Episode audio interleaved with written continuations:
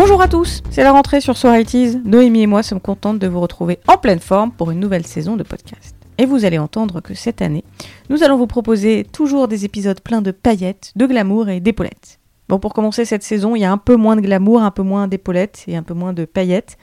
J'ai choisi de vous parler de deux faits divers So deux affaires criminelles qui racontent cette période spéciale et qui ont fait l'une comme l'autre la une des journaux. Et on peut dire qu'on est à la pointe de l'actu dans l'équipe de So car l'un de ces deux faits divers fait actuellement l'objet d'une fiction sur TF1, une affaire française qui raconte le meurtre non élucidé du petit Grégory. On va en parler dans la deuxième partie de cet épisode. Je dialoguerai avec Élise, une journaliste qui partagera avec nous ses souvenirs liés à cette affaire et son regard de journaliste sur ce fait divers. Pour commencer, je vous propose de remonter le temps. Le 23 mars 1983, dans une petite commune près de Genève, en Suisse, un père de famille entre dans la chambre de sa fille pour la réveiller. Stupeur, la chambre est vide. Il est 6h45 lorsqu'au matin du 23 mars 83, Françoise Dard découvre que sa fille Joséphine, 13 ans, a été enlevée. Une demi-heure plus tard, l'alerte est donnée. Sur place, les hommes du service d'identification judiciaire procèdent au premier constat. Volet fracturé, encadrement de fenêtres perforées, échelle à poser contre la façade. Une lettre dactylographiée traîne. Le ravisseur réclame une rançon de 2 millions de francs. Frédéric Dard est sous le coup. Vous venez d'entendre un extrait d'une archive de la RTS, la radio-télé suisse, en 1983, un extrait republié dans un podcast qui s'appelle Mille et une archives du 7 janvier 2020. Alors la jeune fille dont on parle, elle s'appelle Joséphine et le père c'est Frédéric Dard. Frédéric Dard, il est plus connu sous son nom de plume, San Antonio. C'était un auteur français qui écrivait des polars avec un grand succès. Mais l'histoire que je vous raconte, elle n'a rien d'une fiction. Dans cette affaire-là, une rançon de près de 2 millions de francs suisses est demandée à Frédéric Dard. L'auteur, qui dialogue avec le ravisseur par téléphone, promet de payer, mais il supplie qu'on lui rende sa gamine. Le ravisseur demande qu'on ne prévienne pas la police, Frédéric Dard appelle des amis, son banquier, réunit l'argent, finit quand même par prévenir les flics. Et puis, au bout de quelques heures, un lieu et une heure de rendez-vous sont donnés. Frédéric Dard se rend euh, dans le lieu de rendez-vous dans la banlieue de Genève avec son sac de billets. Stupeur, la fillette n'est pas là. C'est qu'entre-temps, Joséphine a réussi à s'enfuir. Elle est recueillie par un automobiliste alors qu'elle court sur la route à garde. 50 heures après son enlèvement, Joséphine retrouve enfin ses parents. Mais qui pouvait bien en vouloir au pape du polar? Un type prolifique dans l'écriture, maître du roman noir, mais finalement euh, pas tellement connu pour ses liens avec la pègre. La réponse va venir assez vite. Le kidnappeur est en fait le cadreur d'une équipe de télévision suisse, une équipe qui était venue au chalet de Frédéric Dard quelques semaines plus tôt. Et ce kidnappeur, eh bien, il espérait remporter le gros lot, 2 millions de francs suisses quand même, hein. et la somme correspondait exactement à la vente du chalet qui venait d'être cédé. Le kidnappeur a été trahi par son masque.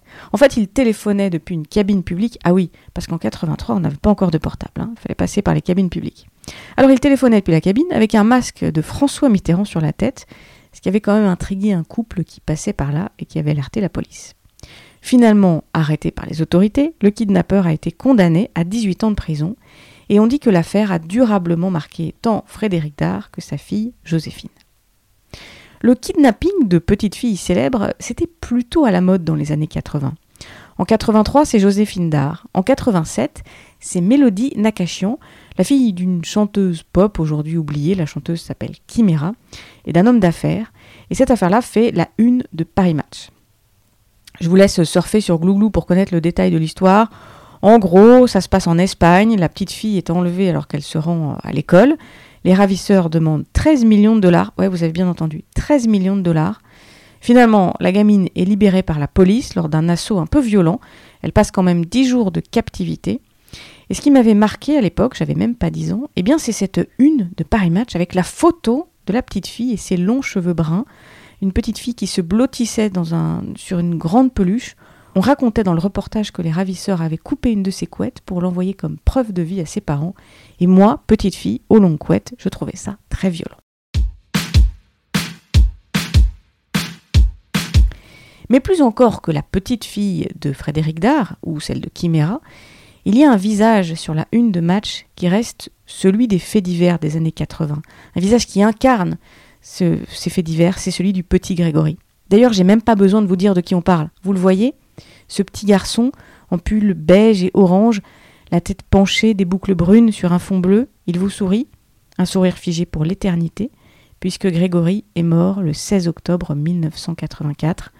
Ce soir-là, le corps du petit garçon est retrouvé pieds et poings liés, un bonnet sur la tête, dans la Vologne, dans les Vosges. Il avait disparu quelques heures plus tôt, devant la maison de ses parents, Christine et Jean-Marie Villemain, à l'épange sur Vologne. Le petit n'est plus là, j'ai plus rien. Je sais pas ce que ça m'aurait rapporté d'avoir fait ça. Qu'est-ce que vous voulez que je vous dise On est je, innocent. je sais que c'est pas moi. hein. On n'a Je rien sais à voir a euh, du- Si je disais pas ça au juge, eh ben, qui me placerait de mes autres de correction. Bernard est innocent. Mon beau-frère, il est innocent.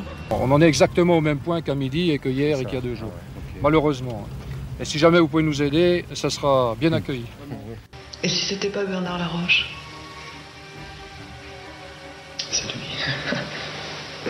Christine Villemain est libre. Vous venez d'entendre un extrait du sujet euh, L'affaire Grégory, résumé en 4 minutes, publié par le journal Le Monde. Au cours des mois et des années qui suivent la mort du petit garçon, on soupçonnera du meurtre le cousin du père de Grégory.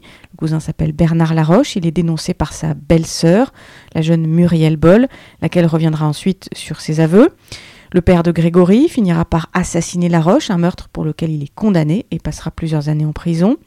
Pendant ce temps, la justice se demande si finalement c'est pas la mère, la coupable, Christine Villemain, sublime, forcément sublime, comme l'écrit Marguerite Duras dans Libération. Christine Villemain traînera cette accusation durant de longues années avant qu'un non-lieu soit finalement prononcé. Grégory, c'est l'un des faits divers les plus mystérieux de ces 40 dernières années, sans doute parce que l'affaire a été très mal gérée depuis le début, avec un juge trop jeune et ambitieux, des gendarmes complètement débordés, un corbeau et des appels anonymes, une famille pleine de secrets de famille, justement, la vengeance d'un père, un mort, des avocats sans doute un peu cupides, et puis surtout des journalistes avides de scoop qui finissent par dépasser les bornes. L'affaire Grégory, c'est justement le fait divers qui a marqué Élise, une journaliste qui est née dans les années 80. Bonjour Élise. Bonjour Valériane. Pour commencer, Élise, est-ce que tu peux nous raconter pour quelles raisons ce fait divers te touche particulièrement? Alors moi, euh, c'est assez particulier parce que je suis née le 21 septembre 1984, donc euh, juste avant, euh, enfin en tout cas dans mes souvenirs de la, la découverte du corps du petit Grégory. Et, euh, et, euh, et ma mère tenait un, un espèce de livre de naissance où elle collait les, les coupures de presse du, du jour ou du mois de ma naissance. Et il y avait la naissance euh, de euh, euh, du fils de la reine d'Angleterre, euh, Diana, dans, dans ces eaux-là, et la disparition de Grégory. Donc je vois ces, ces deux coupures de presse quand, quand elle me lit ou quand je récupère le, le cahier de naissance, comme si en 84 ça avait été les deux trois choses les plus les plus importantes euh, qui s'étaient passées à l'époque. Euh, et donc je grandis avec euh, cette image de, de ce petit garçon euh, qui a disparu, et j'ai l'impression de grandir avec lui parce qu'à chaque fois que je vais euh, je sais pas, faire ma carte d'électeur dans un commissariat ou alors euh, que je commence à regarder les informations, je m'en souviens en sixième, euh, ils mettent à jour sa, sa tête euh, puis- puisqu'il a disparu. Et, euh, et moi, j'ai l'impression de grandir en même temps que lui. Donc c'est assez bizarre d'être d'être lié comme ça par ma par na- ma naissance à, à cette affaire. Je l'ai dit, Élise, tu es aussi journaliste. Est-ce que cette affaire t'a marqué en tant que professionnelle, en tant que journaliste?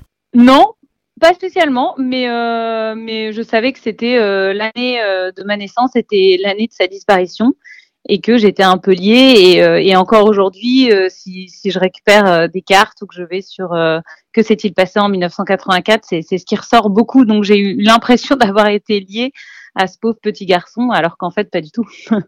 Alors j'ai dit quand j'ai résumé cette affaire un peu plus tôt, c'est une affaire un peu hors norme. La couverture médiatique, elle a été particulière, intense, très riche. Il y a eu beaucoup de unes de magazines, il y a toujours des émissions sur ce fait divers. Élise, est-ce que tu as l'impression que l'affaire Grégory, elle a changé quelque chose dans le travail journalistique, dans la façon de couvrir un fait divers aujourd'hui? Sans doute, et j'ai eu j'ai eu l'impression euh, aussi euh, que c'était euh, les premiers les prémices un peu euh, pas de la télé-réalité, mais en tout cas euh, du, du suivi inconditionnel des gens pour une affaire. Euh, le, moi, j'ai travaillé en chaîne d'information continue et donc après, je me, je me suis occupée euh, d'autres affaires euh, dans, dans, ce style, euh, et les, les gens euh, veulent tout de suite savoir euh, si la prise d'otage est terminée, etc. Et j'ai eu l'impression qu'à partir de, du petit Grégory, on commençait cet intérêt pour le suivi d'une affaire tout de suite dans l'immédiat et en continu. Cette affaire, elle est aussi riche d'enseignements sur ce qu'on peut faire ou pas d'ailleurs hein, pour couvrir un fait divers. Est-ce que quand tu étais étudiante à l'école de journalisme, est-ce qu'on t'a parlé de l'affaire Grégory? C'était peut-être d'ailleurs l'occasion d'évoquer des bonnes pratiques. Non, pas spécialement. J'ai pas pas eu de, de travail euh, par rapport à ça. Ça n'a pas été évoqué. Après, j'ai aussi l'impression que cette affaire, euh, alors elle, elle, ressurgit de temps en temps. Il y a des affaires qui ressortent, mais au moment où j'ai fait mes études de journaliste, euh, c'est horrible à dire, mais c'était pas trop à la mode. Enfin, c'était pas euh, à ce moment-là celle euh, dont on parlait, puisque a priori les preuves ou, ou, les nouvelles choses qui sont sorties sont sorties un peu plus tard. Alors, cette affaire-là, ce fait divers, il a une particularité. Il a un nom, il a un prénom même. Hein. On parle de l'affaire Grégory ou du petit Grégory. Il est très rare qu'on donne son nom de famille, Villemain. On dit le petit Grégory, et tout le monde sait de quoi on parle. Et c'est pas le cas pour d'autres faits divers, hein, dont en général on donne le prénom et le nom. Je pense par exemple à l'affaire Xavier Dupont de Ligonnès, en plus il a deux noms de famille. On parle aussi de l'affaire Jonathan Daval, ou encore de l'affaire Guy Georges. L'affaire Grégory, c'est très particulier. Très particulier. Moi, je me souviens avoir eu d'ailleurs un Grégory dans ma classe et euh, tu, on le regardait euh, forcément euh, en pensant au petit Grégory. Oui, oui, moi-même, moi avant de, me replonger un peu dans, cette histoire même pour préparer un, peu l'émission, j'ai ignoré complètement le nom de famille, qui en plus, d'après ce que j'ai compris, est, pas forcément lié à lui-même, puisqu'il y a aussi par rapport à la disparition et donc à, la belle famille. Donc il y a plusieurs noms de famille qui pourrait être évoqué et on ne parle toujours du petit Grégory. C'est fou. Élise, tu es une journaliste, donc euh, au cours de tes années de carrière, tu as eu l'occasion, comme moi, hein, de couvrir des faits divers. C'est un thème spécial dans ce métier, hein. c'est pas forcément évident. Euh, ça n'a rien à voir avec un, reportage ou un sujet économie, sport ou culture. Comment est-ce que toi tu abordes ces sujets? Comment tu traites les faits divers quand tu as l'occasion de les traiter? En fait, euh, moi, évidemment, j'ai jamais été confrontée à, une affaire aussi euh, aussi horrible. Euh, en revanche, euh, oui, dans les locales, euh, j'ai déjà traité, notamment quand on suivait les, les, procès ou ce genre de choses, et donc sans avoir visuellement en vrai devant nous un corps qui a disparu, on peut en parler, ou on peut parler de viol ou ce genre de choses. je suis restée toujours très distante de tout ça euh, essayer d'en parler, mais sans avoir d'émotion et sans avoir de d'affect dans tout ça. On m'a appris en tout cas, et c'est comme ça que j'essaye de faire euh, mon métier, à rester extérieur. Et donc du coup, euh, j'ai l'impression d'avoir plutôt bien réussi et que ça ne m'a pas tellement euh, affecté malgré toutes les histoires très glauques que j'ai pu entendre. le deuxième point, c'est que malheureusement, une grande partie du métier de journaliste, je trouve, est lié à des choses qui, qui, qui, déboîtent un peu. Et je me souviens avoir traité, euh, par exemple, une prise d'otage dans une maternelle et avoir été euh, euh, hyper heureuse que ça se passe, hyper heureuse de faire des, des directs parce que c'est un moment d'adrénaline, parce que c'est un moment euh, très important euh, dans une vie, dans une carrière journalistique, de faire des choses qui sortent un peu de, de, de, de l'imprévu, quoi. Et donc, du coup, euh, malheureusement, on est lié à tout ça et ces affaires, on existe, on est journaliste euh, grâce à elles aussi parce que euh, les gens ont besoin de comprendre et de savoir et donc du coup, euh, moi c'est ce que j'aime aussi dans mon métier, c'est qu'il se passe ce genre de choses. C'est un peu gênant de dire ça, mais malheureusement l'extraordinaire permet aux journalistes de vivre des grands moments de son métier et c'est ce que j'apprécie. Alors j'entends hein, dans ce que tu nous racontes l'adrénaline que ça provoque quand on va couvrir un fait divers. On peut aussi comprendre euh, pour euh, les gens que ça puisse être un petit peu difficile à saisir. Comment faire pour éviter que ça dérape euh, Parce que ça peut parfois aller un peu trop loin, la frontière est, est un peu ténue. Hein? Tout à fait. En fait, il faut respecter les règles euh, et, en même temps, il, faut aller euh, sur le terrain et, et, découvrir tout ça. Donc, euh, malheureusement, c'est possible que certains aient dérapé. Après, c'était aussi une autre époque et je crois qu'aujourd'hui, on ferait peut-être plus attention sur certains points. ce qui avait été fait avant, un peu rapidement, ne sera peut-être pas fait aujourd'hui sur le même type d'affaires. Élise, j'ai une question un petit peu plus personnelle. Est-ce que cette affaire, ce fait divers-là, est-ce qu'il t'intéresse plus spécialement? Est-ce que, par exemple, tu regardes les émissions, les documentaires qui sont diffusés à la télé ou la fiction de TF1 Pas spécialement parce que je me suis pas encore assez euh, bien renseignée dessus. Et j'ai l'impression que c'est quand même un gros dossier qu'il faut ouvrir avec précaution. Et donc, du coup, j'ai l'impression aussi d'attendre peut-être les 40 ans pour, euh, pour l'étudier euh, vraiment et, et me mettre dedans. Euh, grandir avec ce petit garçon qui avait disparu, c'était pas non plus, euh, enfin voilà, c'est un peu glauque. Et donc j'avais pas spécialement envie de, de, me renseigner plus que ça. Pour mes 40 ans, de regarder, je crois qu'il y a un documentaire Netflix très bien fait ou, euh, ou un documentaire de la télévision française qui est très bien fait. Et si si j'ai envie, maintenant j'ai envie d'écouter et de m'y mettre. Maintenant que j'atteins j'atteins peut-être un âge plus plus élevé.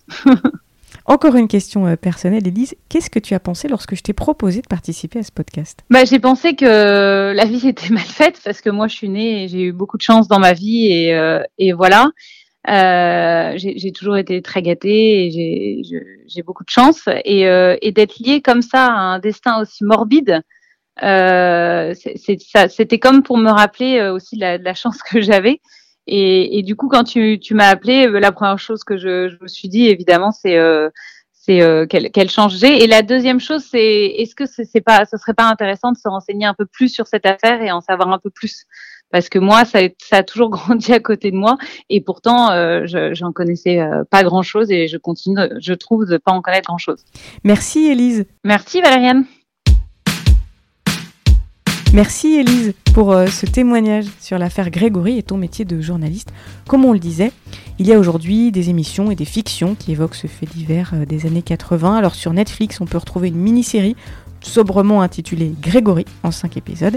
Et puis en ce moment sur TF1, une affaire française, c'est une fiction, attention, hein, une fiction en 6 épisodes pour vous plonger dans cette atmosphère si particulière Mention spéciale aux décors et aux costumes qui sont tout à fait so high alors si vous aussi vous avez envie de nous raconter une anecdote sur l'affaire Grégory ou même l'affaire Joséphine Dard, eh bien rendez-vous sur nos réseaux sociaux dans les commentaires, vous pouvez nous raconter tout ça.